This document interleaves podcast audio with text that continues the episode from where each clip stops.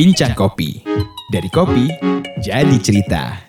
Dipersembahkan oleh Bilo Coffee.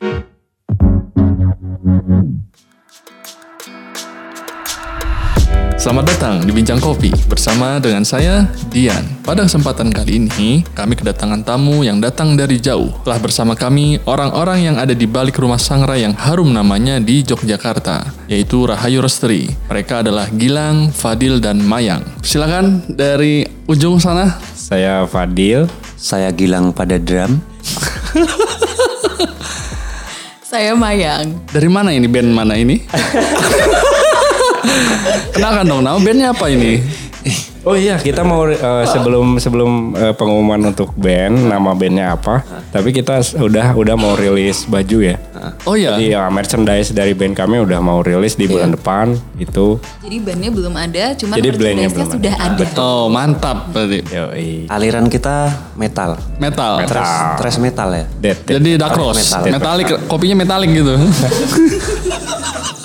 Dark, dark Rose ya. Jadi dari mana ini, Mbak, Mas? Dari Yogyakarta, Rahayu. Rahayu, Rahayu Roastery. Rahayu Roastery ya. Siapa yang memberikan nama Rahayu itu? Em, saya dulu, Gilang. Saya yang ngasih nama Rahayu. Pada drum. Artinya apa Mas Gilang Rahayu ini? Rahayu kalau em, kita dari bahasa Sanskerta ya, Sanskrit kalau nggak salah itu artinya eh, keselamatan, kesejahteraan kayak gitu sih sebenarnya. Cuman eh, nggak ada awalnya nggak ada eh, filosofinya karena itu nama ibuku jadi yang paling deket gitu jadi aku pakai aja gitu. Baru Hubungannya Rahayu dengan Nanas ini apa? Nggak Nah, ada. nggak ada itu sebenarnya. Nggak ada. Iya, kita bisa bisa sama banget kalau jawab itu. Nggak ada, nggak ada hubungannya. Filosofinya juga apa ya? Emang nggak ada juga sih. Jadi tidak ada arti ya? Tidak ada, Tidak ada arti, tidak ada hubungan apa-apa. Nirmakna. Nirmakna. Orang-orang eh, eh, bikin logo mungkin ada simbol atau ada pesan yang ingin disampaikan. Nah, kita bikin logo tuh gambar nanas, nggak ada yang pengen disampaikan. Sebelum Rahayu kan gua tahu Gilang lebih dulu ya dibanding Mas Fadil sama Mbak Mayang. Seinget gua Gilang tuh membuka angkringan kopi namanya Kop dari Kak. Kenapa itu ditutup? Em, ditutup karena ada kejadian ya. Pas itu mendadak banget sih nggak nggak ada niatan ditutup awalnya tapi karena hari itu mau bangun tidur sore hari mau buka angkringan itu aku dapat SMS dari Pak yang biasanya jaga parkir malam. Dia habis lewat di situ terus ngasih kabar kalau atapnya udah nggak ada. Jadi dulu kan jualannya di pinggir jalan tuh di trotoar. Kan ada atap semi permanen ya. Nah atapnya itu tahu-tahu udah nggak ada. Terus aku ke tempat itu dan beneran nggak ada. Jadi ya udahlah tutup aja. Karena Kenapa atap nggak ada ya? ya di ciduk satpol pp ya resikonya pedagang kaki lima ya. Itu setelah berapa lama? Seingatku itu ditutup itu tahun eh tahun 2016 16, bu- bulan Agustus ya. Ya. Setelah buka sejak bulan April di tahun 2014 jadi sekitar dua tahunan ya Setelah dua tahun baru ditutup ditutup. oleh Satpol PP. Iya, Satpol PP. Tapi sebelumnya itu pernah dua kali disamperin dan masih jalan sih. Awal itu dari petugas kecamatan kan untuk penda- pendataan kayak gitu ada izinnya. Sudah pernah ada izin tapi belum keluar. Aku alasannya kayak gitu.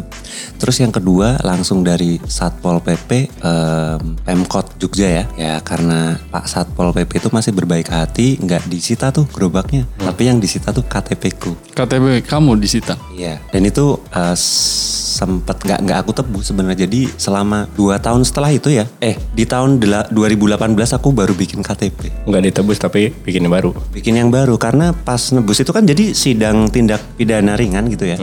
Aku salah jadwal yang yang harusnya dua minggu lagi setelah aku dapat surat itu kan, aku datang di satu minggu setelahnya. Loh belum ada gitu kan, nggak sesuai dengan jadwal lah. Giliran eh, harusnya aku datang, aku malah nggak datang ke ke kantor balai kota itu. Jadinya ya ya udahlah udah lewat diurus belakangan aja. Selain Kopdar ada siapa lagi di sana yang dagang? Ada pedagang mie ayam ada, mie ayam Jakarta. Mereka juga tutup gara-gara itu. Enggak, enggak. Mereka masih bertahan sih. Kenapa kamu nggak bertahan? Mereka bertahan bisa gitu. Karena aku membaca pertanda ya. Itu. Oh. Jadi kan yang awal KTP ku eh, disita aku masih tetap jualan gitu ya. Jadi bodo amat lah. Berarti kalau KTP-nya disita minggu depan disita mungkin SIM gitu kan. Itu beberapa minggu sebelum kejadian tenda diambil ya. Itu jauh-jauh hari bahkan mas, itu tahun bahkan. Itu waktu itu posisi Fadil lagi di mana itu? Maksudnya dia sudah bergabung di Kopdar YK atau sebagai pelanggan atau Dia sebagai pelanggan ya, Iya, kalau yang aku nggak pernah bergabung sama Kopdar Iya. ya Mas. Oh, emang belum ya. Jadi waktu itu Mas Fadil sebagai pelanggan aja dan eh, eh, pelanggan tetap jadi mengetahui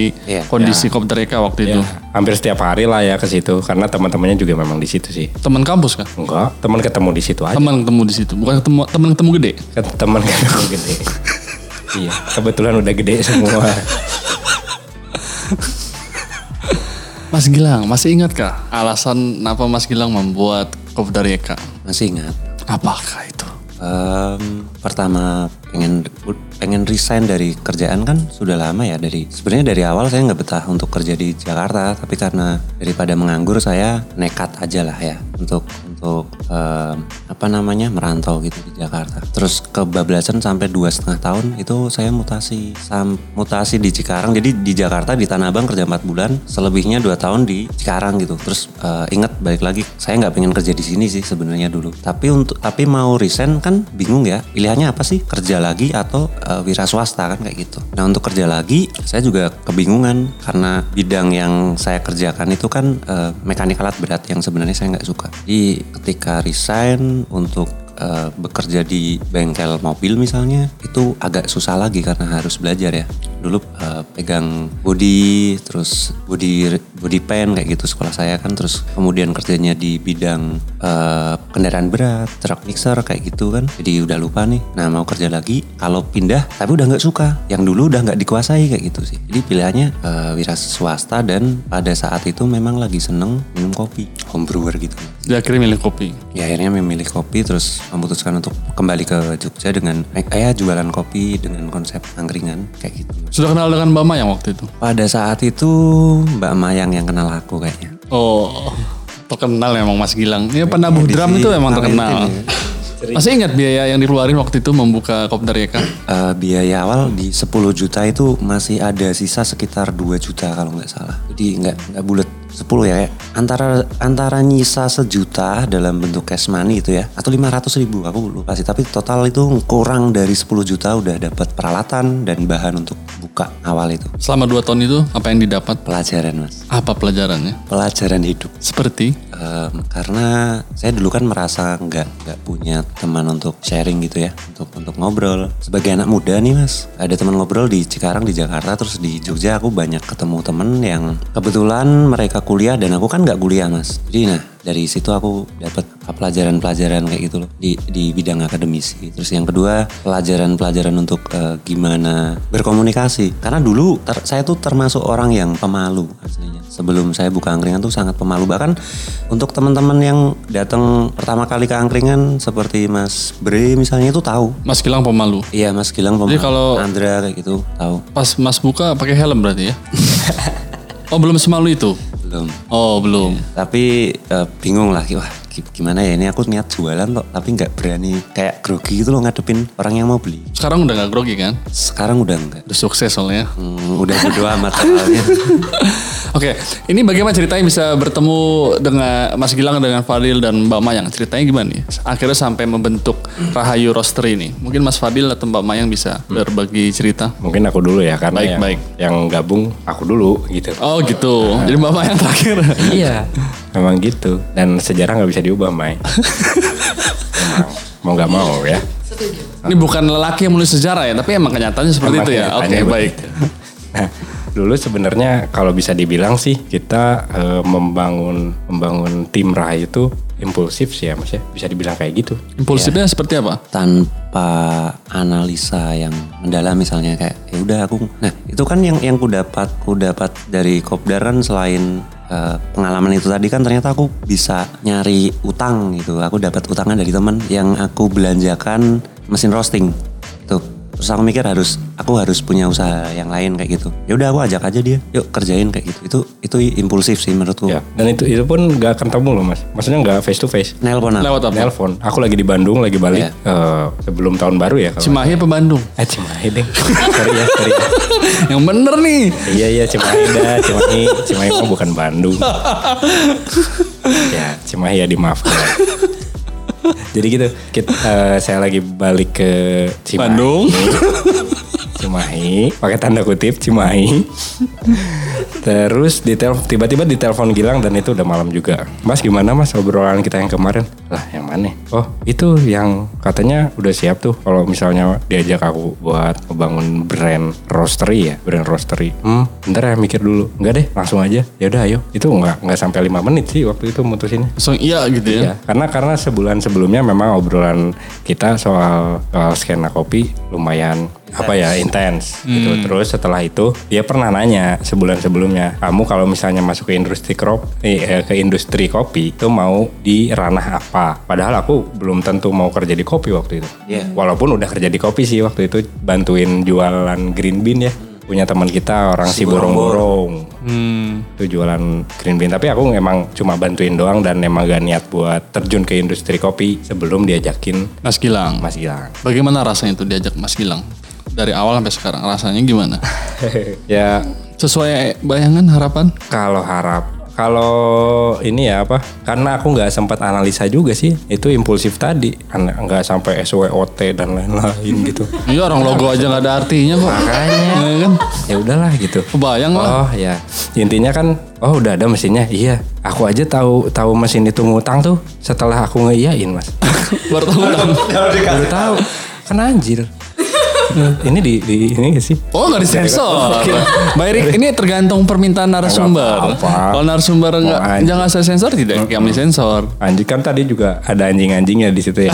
Nyapa-nyapa kita banyak anjing lah. Gak apa-apa di sini jadi banyak anjingnya. Gitu. Jadi Mas eh, Mas Fadil ditipu. Sebenarnya iya waktu itu. Dijebak lah ya, Dia juga lebih. dia juga dia juga mengiyakan itu. Iya, ini ada utang berapa? 12 juta. Hah, jadi mesti balikin utang dulu. Ya iya. Oh, ya udah. 10 itu. Oh 10 ya, 10, 10. Berarti sebenarnya dia bukan ngajak bisnis ya, tapi Bukan ngajak ngajak- berbagi ngajak. beban bayar utang. Betul. Tepatnya Memang. gitu. Sekarang udah terbayar utang ya? Alhamdulillah. Alhamdulillah.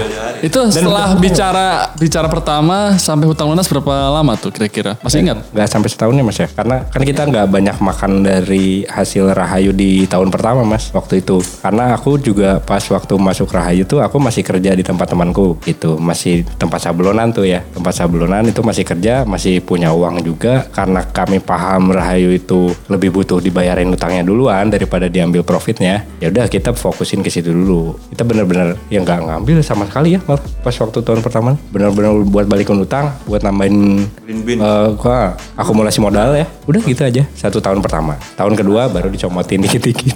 Tahun ketiga? tahun ketiga Banyak-banyak. bayaran lah ya. Enggak, kita udah atur lah. Udah atur gaji masing-masing. Mantap. Ya, udah udah buat ya, sebagian hidup ya. Eh, apa? Ya penghasilan ya buat buat penghasilan. Buat penghidupan.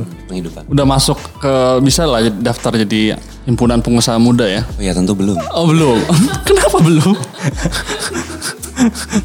Ya nggak mau lah pengusaha kan orang yang usaha, usaha terus. Oh pengennya santai, uang yang berusaha gitu ya. Uang yang mengejar kita gitu. Orang yang mengajar. Wah keren tuh keren. Nah itu kalau Mbak Mayang gimana cerita ini? Bisa masuk nih? Aku ada di Rahayu itu jauh ya maksudnya setelah mereka hmm, dari 2015 ya Mas Mas ya kalau nggak salah ya. Hmm. Dari Kalau 2015. Kenalnya. Ah, ah, maksudnya mulai mulai apa? 16 itu. Oh, 2016. 16, iya. Dari 2016 bahkan aku belum kenal sama mereka.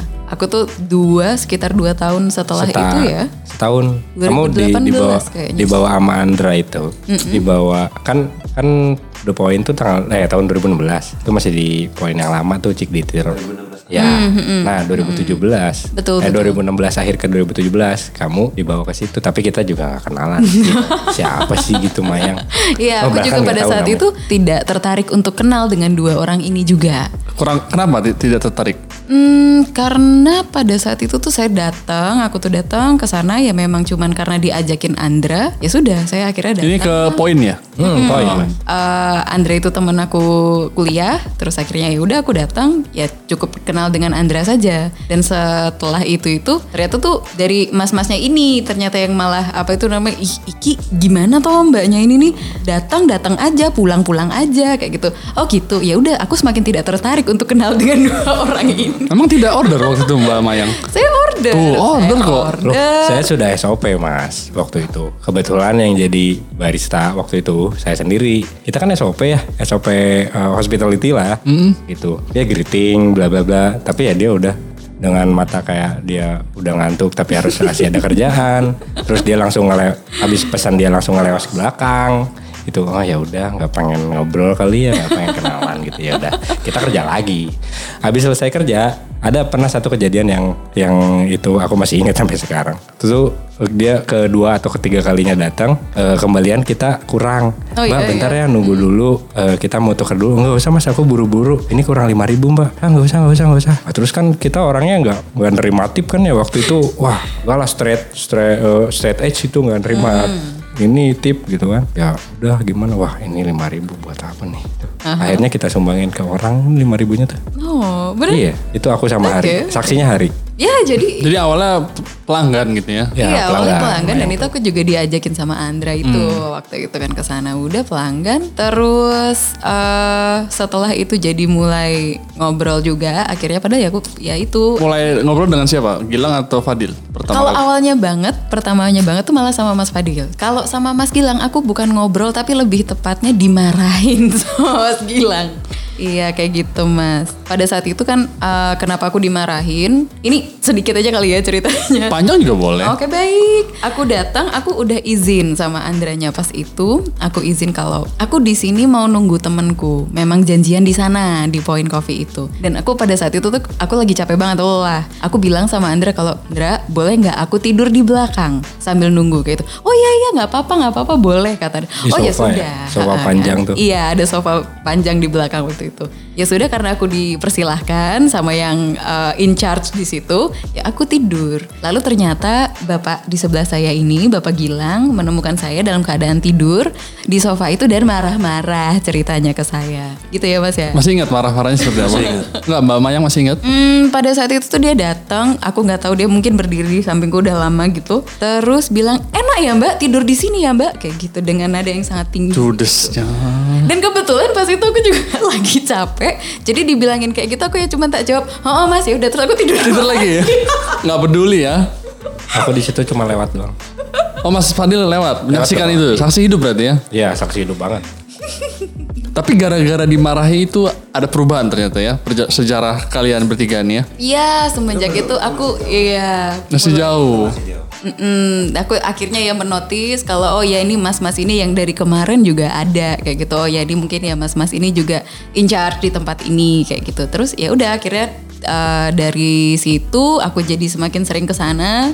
Dan ya udah semenjak itu baru mulai ngobrol ya sama Mas Gilang ya setelah dimarahin gitu. Terus kami pacaran. Singkat cerita ya. Singkat cerita karena panjang banget. Kami pacaran itu kenal dari 2016. Lupa juga akhirnya pacarannya kapan. Mungkin 2000 itu 16 akhir kayak 2017 pertengahan ya. Kayak Sebentar lang, ketika lu memarahi Mbak Mayang, Iya. itu sudah ada perasaan suka? Gila aja. Makanya gitu. capernya lu bentuk iya, dengan- bentuknya dengan kayak marah. Gitu. Udah, bingung kan. Ini bahan nih, bahan buat kenalan gitu kan. Ya udah kan ada ada validasi eh, ini apa nih eh, standar moral ya mungkin ya. Karena karena dia tidur di tempat yang tidak semestinya untuk tidur menurutku. Di sofa itu sofa di lorong mas. Lorong dari ruang kafe di depan dengan ruang kafe di belakang di outdoor di taman. Jadi lorongnya itu mungkin hanya berukuran 2 meter, 2 meter dan sofanya berukuran sekitar 80 cm. Jadi itu lorongnya yang memang satu-satunya akses untuk ke apa ya area untuk customer kayak gitu mas dan harus melewati lorong itu. Mungkin Mbak Mayang sengaja supaya dimarahi. Kayak berarti dia duluan. kan? Mm, no. Kita nggak tahu kan. Iya, tapi mungkin di situ juga ada benang merahnya, Mas. Jadi sebentar, Mbak Mayang pacaran dulu atau eh, duluan bergabung dengan Rahayu? Pacaran dulu. Pacaran dulu. Oh iya, ha, ha. Ah. Ha, ha, benar benar benar. ha. Nah itu bagaimana akhirnya proses. Mbak Mayang di akhirnya bergabung dengan Rahayu? Oh oke, tapi aku nambahin dulu sebelum Oh, itu, silakan, boleh. Mas? Kan tadi itu ya kecaperannya dengan memarah ya, ada kecaperan lagi Mas sebenarnya dari Mas Gilang. Jadi kita punya salah satu teman namanya Mas Karis, itu yang memang kenalan saya yang kebetulan juga kenalan dekat dengan Mas Gilang. Oke. Nah pas itu Karis tiba-tiba ngechat saya. Uh, melalui line waktu itu masih aktif line-nya gitu. Nah, eh, Mas Karis ini ngobrol-ngobrol dan saya tuh notice bahwa ini kayaknya bukan bahasanya Karis menggunakan gaya bahasa seperti ini begitu kan. Langsung saya tebak, sepertinya ini Mas Gilang kayak gitu. Terus dan dia menjawab, "Iya, ini aku Mas Gilang." Akhirnya ngobrol Nanino, Nanino ngobrol nggak penting lah pokoknya. Udah selesai ngobrol, kan menurut saya kayak sudah ya di situ. Terus tiba-tiba ada chat lagi dari handphone Karis berupa kontak Gilang Ramadan. Ini ya Mbak Mayang kontakku. Astaga, bucin dia ternyata. Zaman itu. Dalam sejarah perdatingan saya tidak ada yang namanya yang aku tidak pernah minta kontak perempuan, Bang. Aku yang ngasih. Jadi polanya selalu seperti itu. Kalau kalau di dia aku kasih kemudian kontak aku berarti tertarik, berarti jalan terus gitu kan. Kalau enggak ya udah nyari yang lain. Sepanjang sejarah saya ya. Pengakuannya kan seperti itu ya Mas ya. Kalau tidak dikontak maka ya sudah. Ya. Nah pada saat itu tidak saya kontak. Tiba-tiba ada telepon dari Karis juga jam 4 pagi marah-marah ceritanya. Selang berapa lama itu setelah dia nge-share uh, kontaknya ke aku. Ya menurutku kan kalau misalnya aku butuh. Yang ya marah Gilang? akan- iya Mas. Kebetulan Dengan nama Karis itu. marah-marah lagi kan. Kenapa nggak ditelepon saya gitu atau gimana? Awalnya nggak kayak gitu ya, mungkin dalam pengaruh apa saya kurang tahu pada saat itu Mas Gilangnya. Namun ya ya sudah pas itu tuh saya angkat telepon dari ngoporis, ya aku jawab kayak gitu dan ternyata Mas Gilang dan dia udah marah-marah. Eh, boleh dijelaskan mungkin Mas aku karena masih ingat ya marah-marahnya itu. Intinya tuh dia marah-marah dia ranting kalau aku tuh orang yang paling cuek, orang paling judes, nggak tahu aturan, nggak tahu tata krama lah, datang-datang ayo pulang-pulang aja, nah, nah, nah, nah, nah, nah. Ya aku yang denger teleponnya kayak, mm, mm, mm, mm, ya terus iya gimana lagi mas, mm, mm, mm. sudah, ya cuma kayak gitu toh. itu dan dari situlah akhirnya terus Ada percikan-percikan api. belum gitu. juga Oh sebenarnya. belum. Ya, jadi- Main api. Intinya sih jadi sering ngobrol pas se- setelah kejadian itu dan intinya dia ternyata yang dimarahkan adalah karena aku tidak mengontak ya sudah akhirnya aku mulai kontak mulai ngobrol oh ternyata lucu juga orangnya oh ternyata hobinya juga lucu-lucu ya gitulah Tidak standar pemarah ternyata. pemarahnya tetap Tetap. Pemarahnya tetap Nyebelinya tetap ya. Mm-mm. Tapi kembali ke pertanyaan awal, aku gimana bisa gabung? Mungkin yang bisa aku bilang itu aku nodong mungkin lebih tepatnya. Sebelumnya aku tuh bekerja ya biasa kantoran biasa. Eh, terus setelah itu tuh aku mulai sering kan eh, main sama mas-masnya ini dan apa ya pada saat itu tuh aku juga udah mulai capek di kantorku. Terus aku cuman cerita sama Mas Gilang gitu. Aku sering cerita kalau ya aku kayak itu mau capek, kayaknya aku tuh kepingin resign dan segala macam nanino nanino kayak gitu. Dan suatu hari nggak tahu gimana, aku pokoknya udah fix aku bakal resign nih kayak gitu ya. Udah aku resign, nggak tahu aku juga mau kerja apa dan segala macam. Dan nggak kepikiran juga sebenarnya untuk kerja di Rahayunya juga. Eh, dan pada saat itu tuh Mas Gilang dan Mas Fadil lagi merencanakan banyak hal untuk Rahayu Nanino Nanino. Ya pas itu ya udah aku totong aja kalau misalnya kamu emang mau kayak gitu plan kayak gitu kamu butuh aku. Cuma bilang kayak gitu. Oh. Tapi tapi ada yang Tapi sebelumnya juga sebenarnya udah kerja sih dia tanpa dibayar. Apa? Oh, Kayak- berapa lama tidak dibayar Mbak Maya? Dia dia dia paham by project gitu. by project. Jadi dia paham kalau kita tuh buruk dalam segi manajerial ya. Oke kerja gitu siap ayo pacul terus macul gitu kan siap. Tapi se- dari segi eh, yang rapi-rapi masalah duit apalagi gitu. Dia tahu kita tuh buruk. Ya udah sini aku aku bantuin ya gitu. Padahal itu kan kerja sebenarnya. Tapi dia nggak kita bayar sih. Awal banget itu bikinin ada ada desain sebelum bikin buku lock lock eh, Rose ya. Itu bikin apa ya dulu stiker kalau nggak salah tuh. Mm-mm, stiker sama. Bik- oh price list. Oke. Ingat dulu bikinin price list gitu. Jadi kan dia ada ada kerja gitu kan. Ini mas tak bikinin kayak gitu kan terus kayak ini aku coba tanya ya karena bidang pekerjaannya dulu kan di kantor dia juga salah satu em, tanggung jawab kerjanya kan mendesain ya. Berarti aku wah aku ngasih harus ngasih berapa gantinya kayak gitu. Dan dia nggak mau dibayar. Jadinya nggak enak dan itu keterusan gitu loh dari em, price list kemudian stiker kemudian buku lokros kayak gitu dan dan banyak terus kayak wah gimana ya nggak enak kan awalnya Namanya juga cinta. Iya sih, cuman tapi kan tetap upah harus dibayar ya kan. Sebelum Tapi cinta mau- itu mengering gitu ya. Gak apa-apa operator ketawanya diluapkan aja. Belum cinta. Iya. perburuan ini memang. Enggak sih mas, mungkin kayak cinta ya. pada saat itu tuh karena aku kerja, maksudnya kerjaku tuh sehari eh, eh, untuk kesehariannya tuh lebih sangat dekat dengan hal-hal yang akademis banget kayak gitu loh. Hmm. Jadi misalnya ketemu dengan mereka mengerjakan pekerjaan kayak desain, kreatif dan segala macam kayak gitu tuh tuh get away gitu loh buat Oh. aku dari daily task aku. Dulu Jadi emang kayak- apa Mbak Maya yang kerjain di kantor nih? Dulu aku tuh di Kampus. dulu terakhir aku itu di eh, program doktoralnya UGM, salah satu program studi doktoralnya UGM. Maksudnya ngajar atau kuliah atau gimana? Oh nggak, aku staff mas dulunya di Ah, situ. staff, staff doktoral di sana. Heeh, dan pas itu pas aku kerja di situ itu sekaligus aku juga asdos. Pas itu terus jadi ya udahlah kayak full aja kayak Hmm. Ngampu di apa waktu itu? kampus, Kampus ya. Ngampunya apa? Kalau asdosnya, Heeh. aku itu eh, Government and Politics of Europe waktu itu. Wow. Berat toh. Apa tuh? Terus Wow. kerja di Rahayu. Bukan. Jadi rahayu Emang kadang gitu kan. orang Sekarang seperti Gilang emang menarik. Iya. Akhirnya kebayang saya. tak tebus buat ngumpulin itu.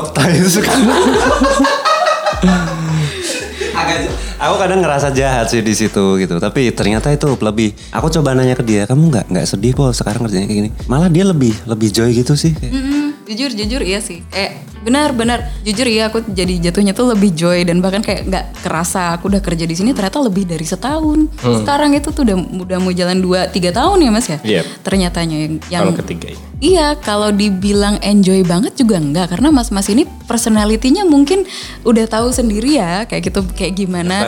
Belum lagi berantem berantemnya lah di dalam segala macam dan itu ya hard time juga. Cuman nggak tahu ya maksudnya aku ya ya enjoy sih kerja di Rahayu itu banyak. Kalau misalnya Mas Gilang di Kopdar dapat pelajaran di sini aku juga dapat pelajaran. Oh. Oh, jadi sekarang Mbak Mayang di Rahayu sudah berapa tak lama? Setahun? Enggak, tahun ketiga ini. Ah, ah, iya ya. 2018. Itu Ah, official dihitung sejak eh, belum dibayar toh? Enggak. Enggak, officialnya malah dari 2018. Oh, emang udah lama. Ah, ah. Jadi eh, jadi aku aku masih ingat eh, Mayang tuh awal 2019 Mas Fadil. Jadi 2019. Eh, 18. Apa? ya? 2018. Mesinmu Poin. tahun berapa? Iya, pokoknya 18. sebelum beli mesin toh dia. Iya, Oh, iya. Kita kan beli mesin kan Mei. Mei 18 ya? Mei. Oh berarti pas 18 terus nah dia udah udah mulai kayak kita kan eh, ada ada beberapa pekerjaan yang banyak pekerjaan kan Rahayu, Rahayu gitu dan si Mayang dia kan mau nggak mau jadi tahu gitu loh dengan dengan proyekanku terus eh, rencanaku kayak gini kayak gini akhirnya dia ya udahlah eh, terus kita ngobrol kalau mau kerja full time di Rahayu ya ayo kayak gitu. Tapi awalnya kan kupikir dia masih nyambi ya kayak bisa lah nanti malamnya mungkin meluangkan waktu atau dua hari sekali gitu loh ke Rahayu. Ternyata dia resign dong pusing aku. Pusing banget kan? Iyalah aku ya maksudnya beda ya aku nggak nggak eh, pasangan tetap pasangan. Cuman kan kalau dia yang istilahnya kerja di rahayu nggak jadi sejahtera gitu kan juga sayang toh menurutku kayak gitu sih. Bakal kering cinta itu nanti. Iya iya ya karena iya Mbak Mayang masih ingat gaji pertama itu rasanya gimana dari dari Rahayu? Perasaannya tuh. Pada saat itu ya, enggak juga sih. Eh, ingat.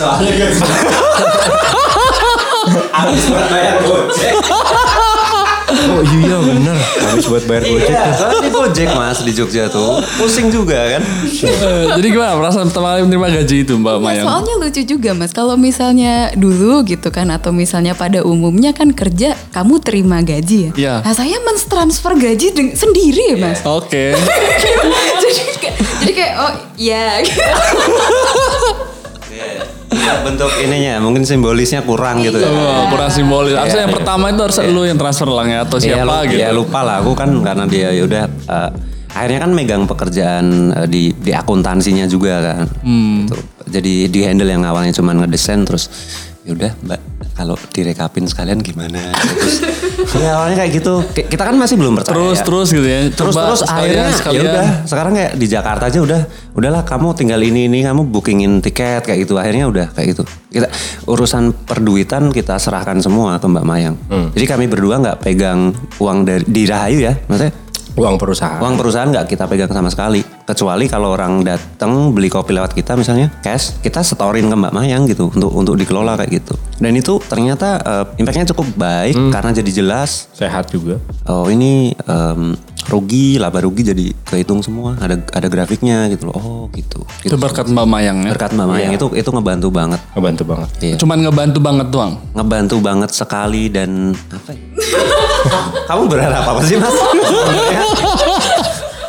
kamu berharap jawabannya bagaimana Ekstra. Aku yang berharap kalian perang dunia ke berapa gitu loh. Iya.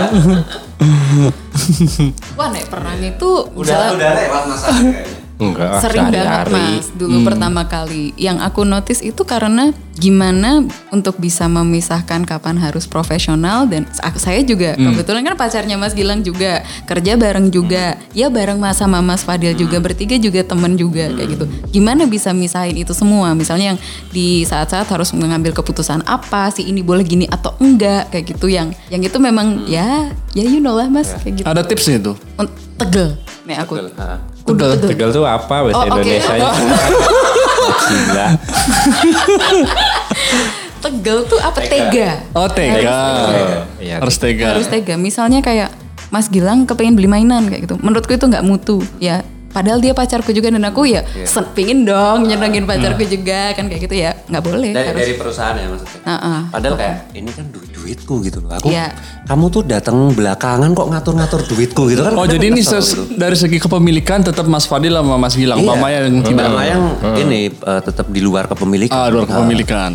Nggak minta saham mbak. untuk dirayu Ah, kecil ya mas Berarti punya. Makasih. enggak enggak enggak aku enggak Perusahaan kecil maksudnya mas. Kapitalnya kecil, jadi dia nggak mau membeli saham. Ya mending beli saham H- HSBC misalnya. Kan karena karena kecil di bis pun masih kecil nilainya kan. Kalau sudah besar repot nanti ya. Gak tak kasih nih udah gede. Oke, Rahayu ini sebenarnya lebih senang disebut sebagai rumah sangrai atau rumah sangrai plus eh, kedai kopi atau gimana? Kita nggak punya kedai kopi. Iya. Iya. Tapi bisa ngopi di sana kan? Ada ya bisa. Itu nggak bisa disebut kedai kopi. Enggak, itu emang kepemilikannya juga beda mas. Itu punya Lars. Oh beda lagi Lars nih. betul. Terlalu banyak nama ya kalian. Memang. Kadang membingungkan buat penonton atau pendengar nih. Iya. Ya nantilah dipersempit lah ya. Iya, disimplifikasi. Tapi kalau ngomongin ini roastery atau apa, kalau movement itu kan terlalu daki-daki gitu. Ya, saya tuh eh, berpikiran bahwa Rahayu Roast Rahayu Roastery atau Rahayu itu culture gitu loh. culture gitu loh. Ya udah. Ya lebih menjijikan sih. Dil, menjijikannya seperti apa itu Dil? Kalau disebut culture ya, aku aku merasa tidak menularkan apa-apa sih. culture tuh kan harus menular ya. Mungkin virus-virus kebaikan mungkin. Ah, amin, amin. Kita nggak pernah berbuat baik. Amin nih. Beda karakter loh. Ketika bilang virus kebaikan, Mas Fadil amin. Gilang apaan sih gitu. Beda karakter ini. Nah, Mantap justru ini. itu sejak awal tuh yang aku aminin sejak awal eh, jadi Rahayu tuh kayak gitu sih. Aku juga sebenarnya sama sama sama Mayang oke-oke aja sih karena sebelumnya ada konsensus dulu kan sama Gilang. Tuh, Mas, mana nih? Oh ya, ya kan sebenarnya kamu nanya gitu kamu udah tahu konsekuensinya harus apa kan gitu. ini nanya apa sih mas sebenarnya Pas mau ini Pas mau, mau ini, kerjaan kamu kerjaan gitu ke Maya. loh. Karena kamu pasanganku gitu kan. Iya, iya. Pacar ya, sorry. Nah, pasangan. Itu kan jawab pertanyaan sebelumnya Mas Dian. ya Mas Fadil sendiri gimana ngelihat eh, dalam satu usaha ini ada pasangan? Nah, jijik ya iya. kan kan sudah umum tuh ya kalau orang pacaran tuh yang lain ngontrak. iya. Bagaimana Mas Fadil nih? nah gitu.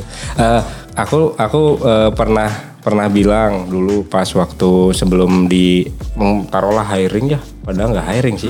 Gitu sebelum hiring, eh, Mas tahu nggak BUMN aja yang nikah harus keluar salah satu gitu kan. Kamu ngomong gitu ke Mas Eh, Gilang? Aku bilang sama Mas Gilang, ya. Terus kalau iya, terus aku kalau sebenarnya aku nggak mengiyakan, tapi kamu tahu konsekuensinya gitu. Lo nek nek naik lagi. Eh persoalan persoalan pribadi ya handle sendiri. Kalau misalnya persoalan pribadi ganggu kerjaan, ya kita rugi bareng-bareng gitu. Udah. Ya dari situ menurutku mereka udah jauh lebih dewasa daripada omonganku sendiri loh. Jadi kalau nanti Mas Gilang sama Mbak Mayang menikah, Rahayu bubar berarti? Enggak. Kan BUMN katanya kalau menikah harus keluar. Salah satunya mungkin. A- Atau Tapi apakah bisa Gilang ditinggal oleh Mbak Mayang? bu- gitu ya? bukan ya maksudnya eh, s- kalau ngomongin kemungkinan gitu ya kemungkinan paling Mayang udah nggak kerja di Rahayu akhirnya ketika menikah ya katakanlah ya kalau jodoh gitu. Ketika Nah, kayak ya udah kamu ngurus Dia sebagai pem- komisaris, jadi membeli saham kalian semua gitu ya? ya mungkin bisa Kalau sudah menikah kayaknya. Bisa nggak tahu sih Ya kalau kita buka saham ke orang luar.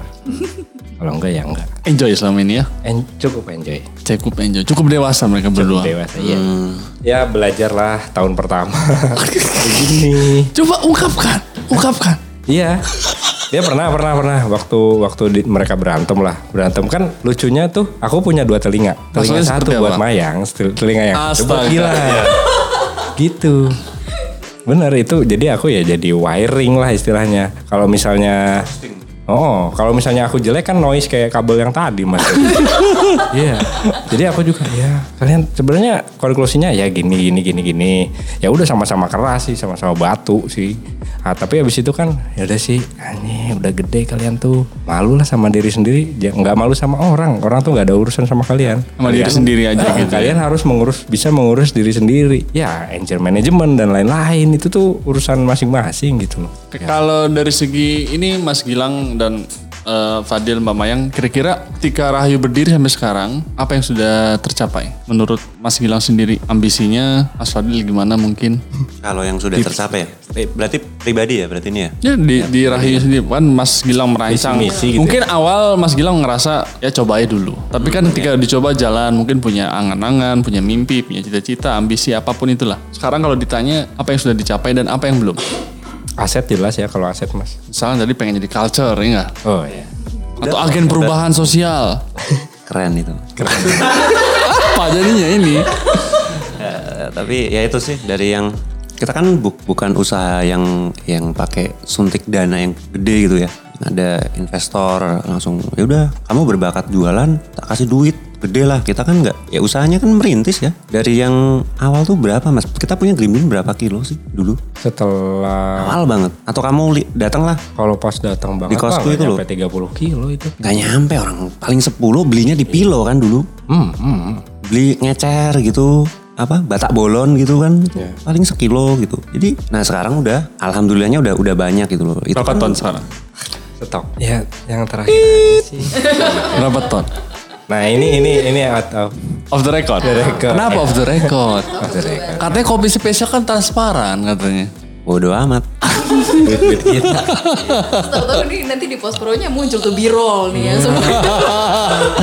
Masa masa kopi specialty, Mas, lihat dompetnya dong.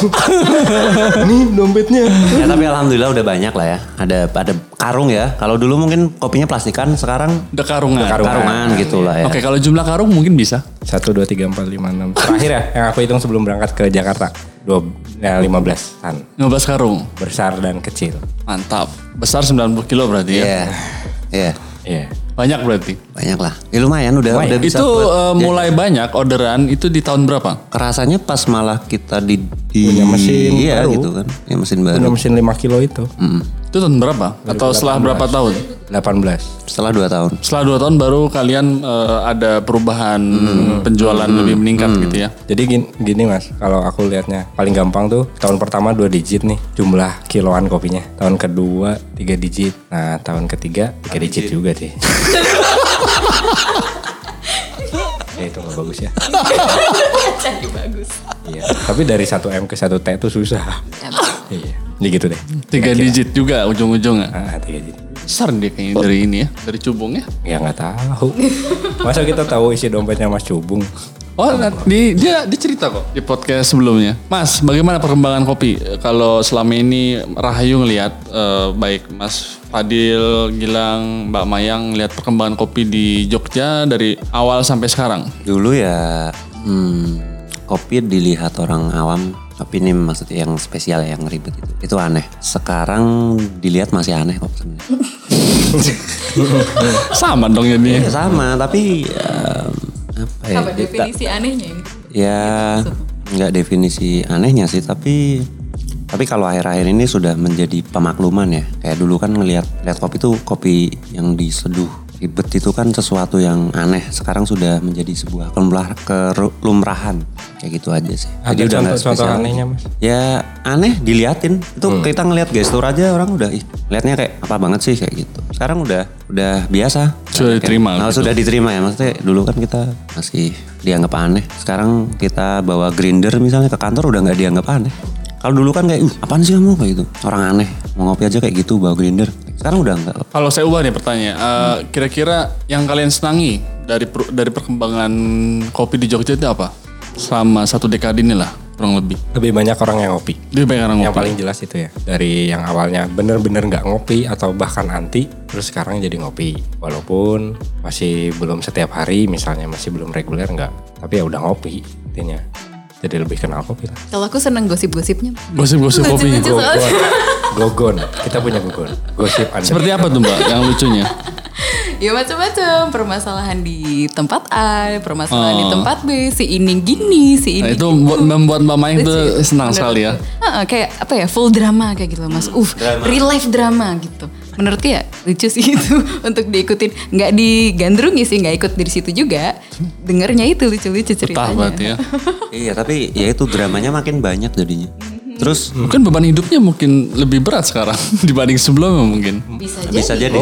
Atau bisa jadi juga karena mengikuti tren sekarang yang mana kalau misalnya kamu semakin punya beban hidup tuh kayak semakin edgy gitu loh mas. Jadi akhirnya makin keangkat aja gitu semua drama-dramanya kan ya kan? Itu yang paling menyenangkan buat mbak. Kalau buat Mas Gilang apa yang paling menyenangkan dengan sekarang nih? Ngelihat dari awal sampai sekarang.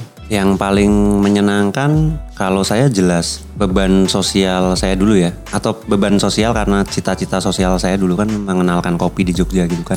Itu nggak nggak perlu saya kerjakan lagi karena banyak teman-teman yang sudah mengerjakan dengan mereka membuka kedai memutuskan untuk menjadi barista jualan kopi di kantor misalnya ya pekerjaan saya bukan itu lagi berarti. Sudah dikerjakan teman-teman itu sangat-sangat membuat saya eh, cukup isoleren kayak gitu Berarti sudah membudaya dong mas. Culture kan menular, tadi bilang kan. Karena menular ya. ya karena menular ya makanya aku bilang culture Jadi Mas Gilang ngerasa dirinya terkenal apa sih di skena kopi Kalau di Jogja, ya? kalau dulu tuh saya ngeprint di Ortindo aja, eh Mas Gilang kayak gitu. Sekarang Sekarang udah nggak ada yang kenal. jadi menurun dong popularitas Mas Gilang nih. Oh iya, iya memang menurun di Jogja ya. Kira-kira penyebabnya apa tuh Mas? Penyebabnya karena di tahun 2016 hingga 2018 saya kan nggak pernah keluar. Pacaran itu sama Mbak Mayang bukan? Enggak, bukan karena itu. Karena eh, yang pertama kan ada pernah bikin coffee shop juga ya, bikin cafe. Terus yang kedua kan di coffee shop tersebut kan saya udah nggak berhadapan langsung dengan eh, end user gitu atau pengunjung. Jadi saya di, di belakang lah ya istilahnya kayak gitu. Kopdar udah nggak ada. Sosial media nggak mainan juga gitu loh. Dan kalau ngomongin popularitas ada banyak eh, teman-teman di kopi Jogja yang mereka lebih eksis misalnya kayak gitu yang lebih mengikuti perkembangan gitu kan. Tapi dulu di tahun itu aku, aku udah nggak ngikutin perkembangan sebenarnya. Kalau Mas Fadil punya beban gak sih melihat Rahayu gini dengan Mas Gilang, sosok Mas Gilang? Karena sosok Mas Gilang ya. Atau Rahayu juga sendiri kan? Karena Mas Gilang itu sosok terkenal, mau nggak mau Rahayu juga terkenal gitu kan. Nah, Mas Fadil sendiri yang terlibat di dalamnya punya perasaan beban tersendiri atau bagaimana tuh? Kalau branding di awal sih ya eh, apa ya boosternya bagus menurutku buat sebuah brand Rahayu itu sendiri. Nah, cuman kan yang susah itu kan sejak awal tuh kita pengen misahin eh, personal brandingnya baik Gilang maupun aku sih sebetulnya semua orang yang di dalam Rahayu ya biar biar nggak nggak kebanyakan personal brandingnya. Jadi pengennya ya udah Rahayu apa nanas sih misalnya Rahayu nanas. Oh Rahayu roastery ada nanasnya. Oh kalau ada gambar nanas terus ada kopinya itu Rahayu gitu. Kita pengennya kayak gitu.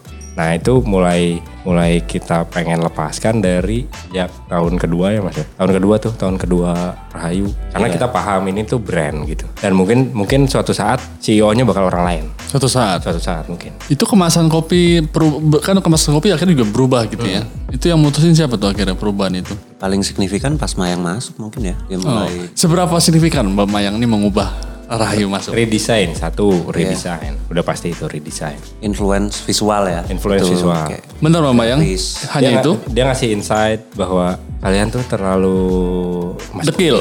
maskulin. Oh, maskulin. itu itu bahasa diplomatis ya, mas maskulin coba deh kasih yang baru kalian kan udah udah kayak gitu ya galak jutek Dekil. dekil cowok banget lah kayak ini bu- apa peka- pekerja kasar gitu. coba eh, coba ininya apa packingnya dikasih warna deh nah itu dia yang ngasih ngasih insight kayak Oke, gue pengen tahu nih dari Mas Gilang, Mas Fadil. Selain itu apa lagi coba? Perubahan yang terjadi di ketika Mbak Mayang masuk. kontrol ini ya pembelanjaan itu kayak cash flow lah ngatur cash flow itu bagus banget serem sih sebenarnya jadi em, kebiasaan impulsif kita tuh diredam kayak gitu. Balik kayak yang aku sebutin tadi kan ini duit duitku gitu kok susah ya. Misal aku dapat aku kan bekerja eh sorry mengerjakan jualan kan kadang ber- berdasarkan intuisi ya. Wah pengen ini nih ini bakalan bagus misalnya green bean ini. Besok naik nih misalnya. Kita beli dulu biar stoknya aman misalnya. Kita bisa jualan. Nggak bisa karena duit dia yang megang. Dan kar- karena komitmen kami bertiga ya untuk udahlah tolong kamu kontrol karena kekurangan kami memang mengontrol duit gitu kan uh, ngatur antara pemasukan dan pengeluaran kayak gitu kan dan sebagainya gitu. Nah itu itu nggak nggak boleh gitu kayak ada duit mas tapi uh, ada pertimbangan gitu ditanya gitu kan diwawancara kamu kenapa harus harus beli green bean itu misalnya kenapa harus beli ini kenapa harus ngeluarin duit buat ini dan ini dan sebagainya itu kan terus kan jadinya males ya kayak ya udahlah kalau nggak boleh ya udah Itu bukan males kayaknya. Ngambek. ya ngambek ngambek kan kan ngambek ya Ya. Males kalau konteks profesional gitu ya. Kalau nggak personal. nah, baru setelah di Diplomat. di beberapa lagi di beberapa hari selanjutnya terus baru tahu oh iya ya coba kalau misalnya kita kemarin kayak gini wah bakalan buntung nih misalnya Terus ya udah I told you mas Ya kayak ini sih mas, kayak eh, kita adalah kendaraan. Aku sama Gilang tuh sebenarnya gas dan ya yang mengeluarkan torsi gitu. Nah Mayang tuh rem sama kopling. Nerima kopling. Iya. Ketika Mbak Mbak Mayang masuk pertama kali ke Rahayu apa ya Mbak yang Mbak lakuin atau rencana atau apa gitu identifikasi masalah di Rahayu nih? Rencanaku sendiri gitu. ya. Iya pasti pas ngeliat masuk Rahayu wah apa itu yang Mbak temukan terus apa yang Oh yang aku temukan dari awal ya berantakan itu tadi mas di banyak hal berantakannya. banyak hal Oh, banyak hal berantakannya. banget. Mereka tuh attention untuk detailnya itu tuh sangat kurang pada saat itu. Sedangkan menurutku detail-detail itulah yang yang uh, bisa ngangkat kayak gitu loh. Itu tuh yang ngerapin hal-hal kecil kayak gitu loh. Itu itu yang bisa membuat habit semakin baik menurutku kan kayak gitu. Ya itu ya berat juga sebenarnya. Saya sering dimarahin juga sebenarnya Mbak, Mbak Mayang itu nggak penting. Kamu terlalu banyak ngurusin hal-hal yang nggak penting. Naninu naninu kayak gitu.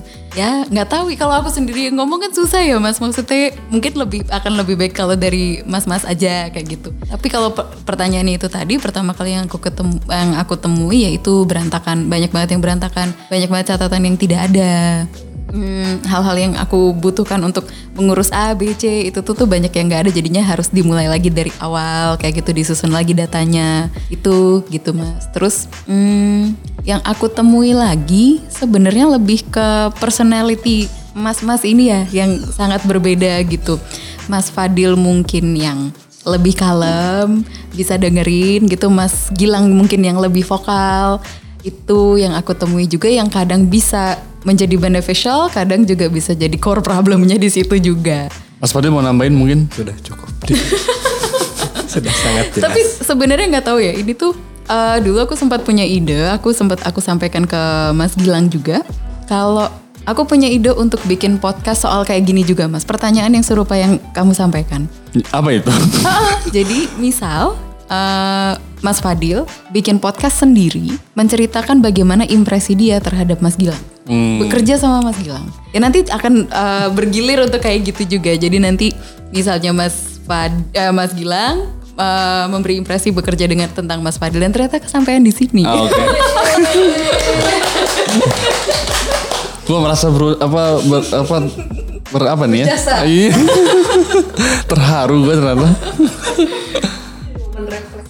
Iya.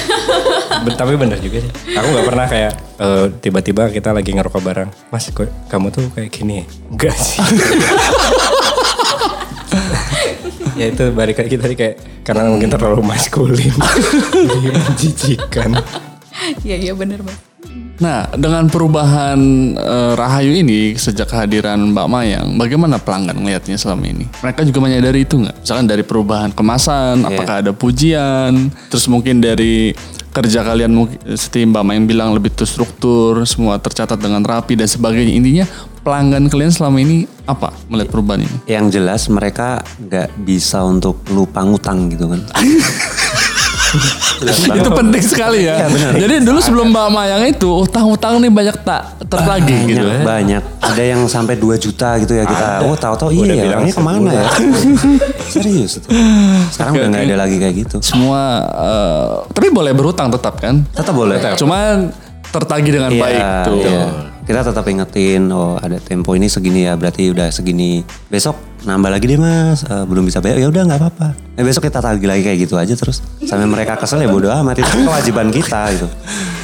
Jadi salah satunya itu tadi pelanggan udah gak bisa ngutang lagi. Ya, Apalagi mungkin ada pujian mungkin dari pelanggan atau mungkin ada keluhan dengan perubahan yang lebih ketat dan sebagainya gitu. Dari Mas Fadil mungkin? Enggak sebenarnya. Sebenarnya justru mereka harusnya merasa terbantu, merasa terbantu dengan eh, satu yaitu tadi diingetin utang gitu. Terus atau enggak dipermudah soal kayak ngingetin kita buat balesin chat customer. Itu kadang dia yang yang kasih tahu. Mas, kamu kayaknya kemarin ada orderan dari ini belum belum dibales tuh. Oh iya, iya. Pak, bales. Gitu. Tapi karena sekarang udah ada admin, jadi kita nggak perlu kayak gitu lagi. Utang selalu terbayar gitu ya. Iya. Tapi ya tetap sih yang Januari belum bayar juga banyak. Oh, sekalian gitu ya. Curhat. ya, nih. pemirsa ya, tolong ya utangnya disaur. biar kita bisa goreng lagi.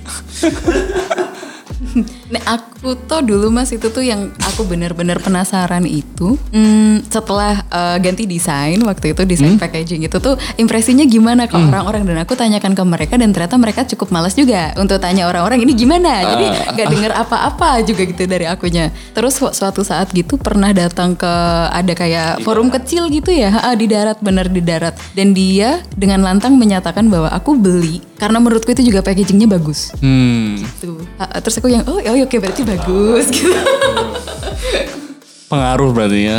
Ngaruh. Pengaruh, pengaruh, pengaruh. oh eh, beberapa hal yang aku senangi juga kerja di Rahayu itu tuh kadang misalnya eh, aku punya ide aneh-aneh masnya tuh kadang masih eh, maksudnya mas-mas Rahayu masih mau dengerin dan mas- masih mau untuk menjadikan itu maksudnya di, dibikin real gitu Seaneh apa coba yang menurut Mbak misalnya kayak Mayang? bikin acara camping kemarin itu mas Oh itu dari Mbak Mayang idenya? Enggak purely Oh, oke. uh, memang idenya beberapa tuh sebagian juga ada dari Mas uh, Fadil dan Mas Gilang. Tak tambahin iki piye? Tak tambahin ini gimana? Oh. tak tambahin ini. Kalau misalnya bikin ini kayak gimana? dan segala macam. Dan ternyata Masnya masih mau meskipun kadang kayak pas itu ya pas perencanaan acara uh, aku kepingin standarnya di A B C D E kayak gitu. Menurut mereka itu nggak mungkin atau sangat susah untuk dibikin di Jogja dan di lokasi di sana.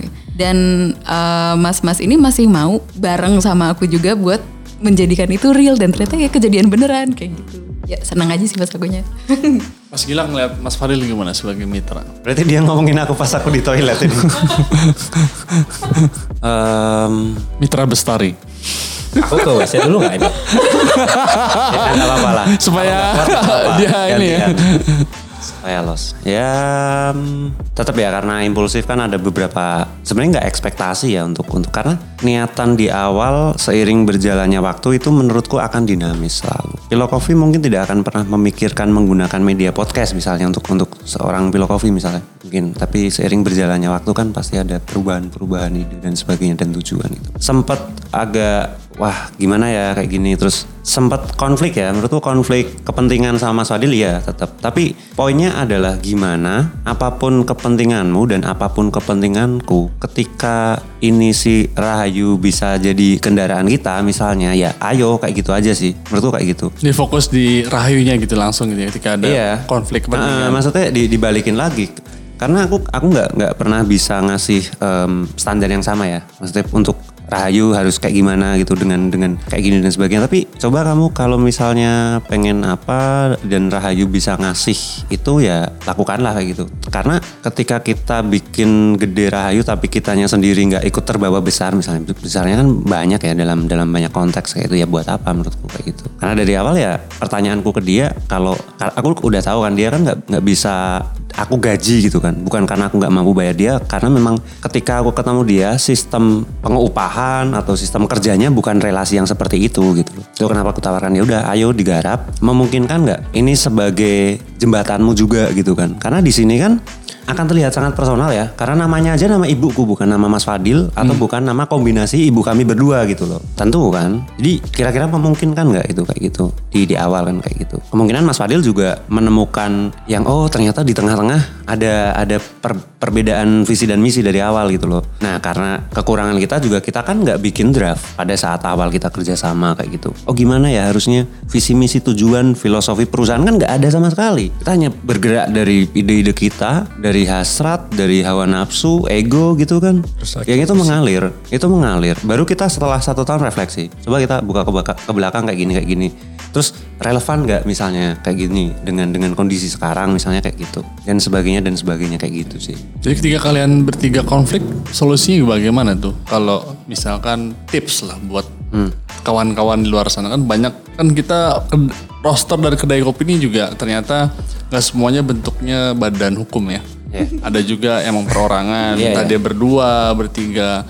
Dan itu suatu kendala yang cukup pelik gitu atau pelik. masalah yang klasik. Eh, kedai atau rosternya maju, tiba-tiba di tengah jalan tutup. Bukan karena dia laku. Bertengkar gitu. Nah kan buat buat gua, gua ngeliat kalian tuh bertiga kan cukup awet ya. Lama sekali gitu. Terus karakter ber- berbeda lagi kan. Kang Fadil yang kan Cimahi Tea gitu ya. Bandung Tea kan gitu. Mbak Mayang juga beda. Terus Kak- Bang Gilang juga beda. Nah ini kan menarik gitu. Kira- Dan gue yakin banyak sekali teman-teman yang bertanya gitu. Atau pengen tahu bagaimana sih Rahayu bisa menjaga harmonisan itu di tengah-tengah perbedaan karakter yang sangat menonjol. Oh iya. Mungkin Mbak Mayang bisa mulai. Aku katanya mas. Oke Mas Fadil mungkin. Jadi eh sepengalaman mungkin itu itu kan berarti belajar dari pengalaman ya. Pengalaman kita pernah tuh memang semuanya eh, berseberangan. iya. Pernah pernah banget. Oh, pernah juga semua berseberangan ya. Semua berseberangan, betul-betul berseberangan. Jadi kan kadang memang eh, kalau bertiga ya tiga tiga kepala ya, tiga kepala tuh yang satu bisa setuju sama yang satunya, yang satu berarti berseberangan. Nah itu makanlah yang satu silahkan gitu mama aja. Nah ini pernah tiga-tiganya tuh memang bersama-sama berseberangan. Terus karena memang waktu kita it- waktu-waktu hari-hari kita tuh diisi dengan pekerjaan mas. Pekerjaan kan tetap harus jalan, Eh, mesin tetap harus nyala, eh, packingan tetap harus terselesaikan, Oh, eh, ada customer harus tetap eh, Dilayani gitu ya. Ya, kalau buat pekerjaan kita sangat satu satu masih satu suara, sama-sama satu suara, ya tetap dikerjain gitu. Entah entah setelah eh, customer misal ada customer nih, kita lagi ber- berantem, ada customer, terus customernya datang, oh iya mas silahkan, ini kopinya bla bla bla, bla." Habis dia pulang, udah diem. Berantem lagi? Enggak, diem lagi. Oh, diem lagi. Iya, karena kita ngerasa kalau memang sedang sedang eh, ada ada eh, marah gitu ya dalam semuanya dalam keadaan marah, mending nggak usah Bicara gitu, Iya, diam bicara. dulu gitu, biar Iya, tenang diam gitu. dulu, diam dulu. Oh, jadi salah satu tipsnya dari oh, Kang Fadil ya, kalau Kalau lagi bertengkar tiga-tiganya lebih baik diam dulu sampai keadaan tenang gitu. Ya.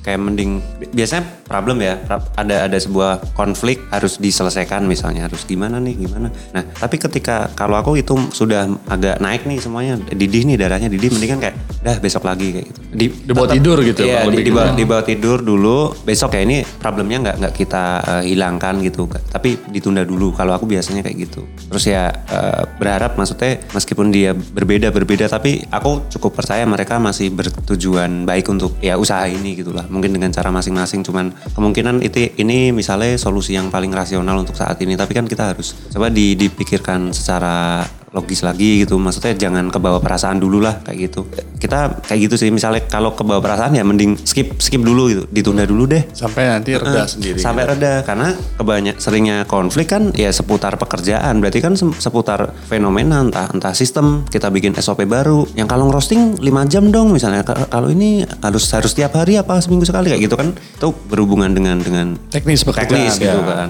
Nggak bisa lah kan gini gini gini coba. Nah, itu. Ya, jadi Hindari. kalau ada RX King nih lewat, oh, udah lu pulang aja dulu gitu. Oke. Udah kita selesai dulu ya. Udah kita pulang bareng-bareng ya udah. Nggak ada. Udah kita eh, kumpul dulu bareng-bareng ya. Eh, Nggak bisa kayak gitu. Gas terus. Kok berantem terus? Karena gas terus. Makanya aku mensepertikannya RX King. Oke. gitu. Kalau Mbak Mayang sendiri? Kalau Iya ya, aku Oh, iya. agak oh, oh ya maksudnya Nggak apa-apa. Mohon maaf loh ya tapi sebelumnya Spill. mau di mau Oh ya pentingnya apa? bertiga ya begini kan, berbeda pendapat. Mau tak tuangin apa nonton sendiri? Demokrasi. Salah satu tipsnya misalnya ngadepin masalah internal itu tuh, misalnya dalam kerjaan harus benar-benar bisa tahu ini terjadi konflik karena ego kah? Atau memang itu tuh real problem yang lagi dihadapin? Atau ego satu orang atau enggak kayak gitu. Dan dong. Ha-ha. nah kan keseringannya Ego. seperti itu.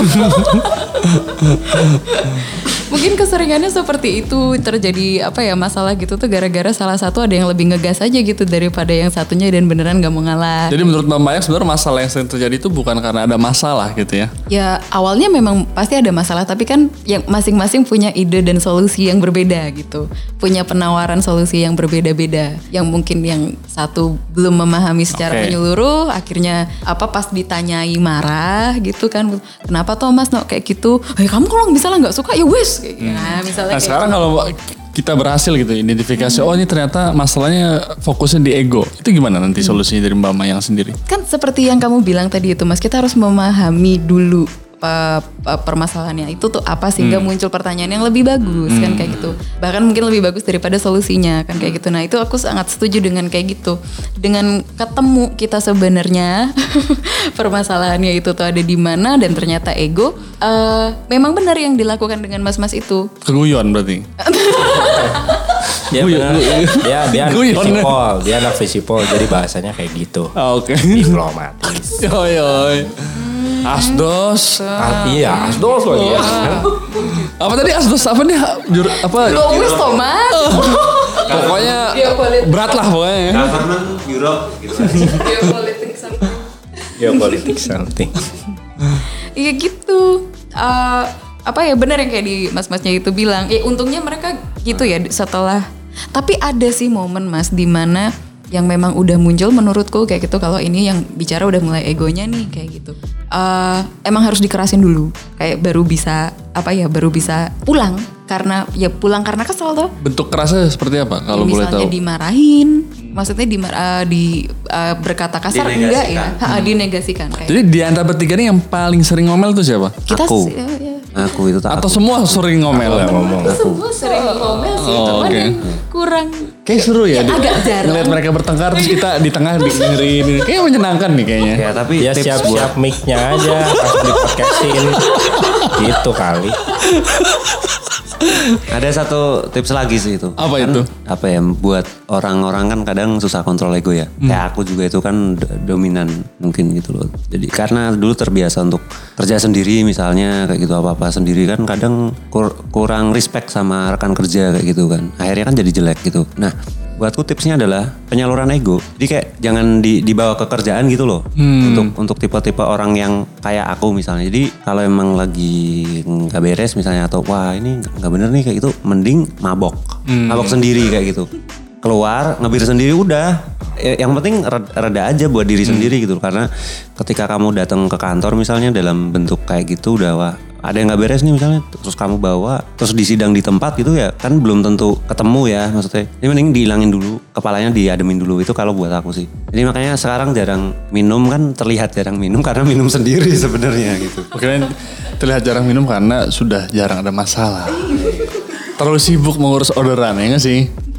sama nek mungkin nek misalnya kalau dari aku ya mas kayak jangan apa ya in- ini aku sendiri loh ya tapi Ya, ya. terjadi kompleks kayak gitu kayak konflik kayak gitu kan males ya pasti kan ngadepinnya gitu. Jangan menyerah hanya karena capek. Hmm. capek gitu misalnya dengerin mas-masnya ini obrolannya nggak masuk akal kayak gitu. Ngegasnya ngegas doang nggak tahu itu efeknya kayak gimana dan segala macam gitu. Ya jangan berhenti jangan terus ya udahlah aku mundur aja kayak gitu. Tuh ya udahlah bodo amat. Ya, ya kalau bisa sih jangan kayak gitu Jangan dulu seperti itu. sebelum uh, Pokoknya sampai habis dihajar ya.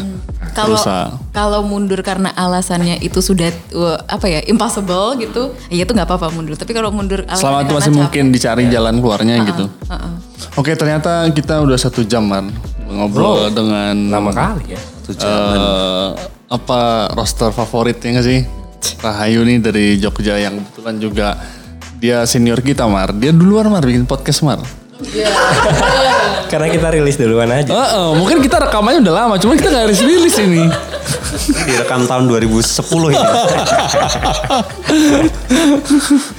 Background juga dia tetap senior kita. Gak apa-apa mas, sejarah bisa dimanipulasi. Tapi jejak digital tidak. Kami mengucapkan terima kasih ya atas kehadiran kalian bertiga. Semoga nggak kapok. Semoga nanti kami bisa ngundang lagi atau kami ya, datang ke Jogja untuk ya. Kita juga terima kasih banget. Ya. Sudah Apa makasihnya nih? Ih, di, di welcoming banget kita loh. ya. dikasih donat Tapi gue ini loh jujur gue pengen banget loh mereka bertengkar bertiga terus gue ada di situ gitu. Pengen tahu gue.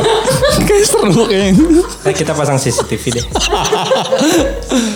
Demikian perbincangan kami dengan Gilang, Fadil, dan Mayang yang membahas perjalanan usaha sangrai mereka di Rahayu Roastery.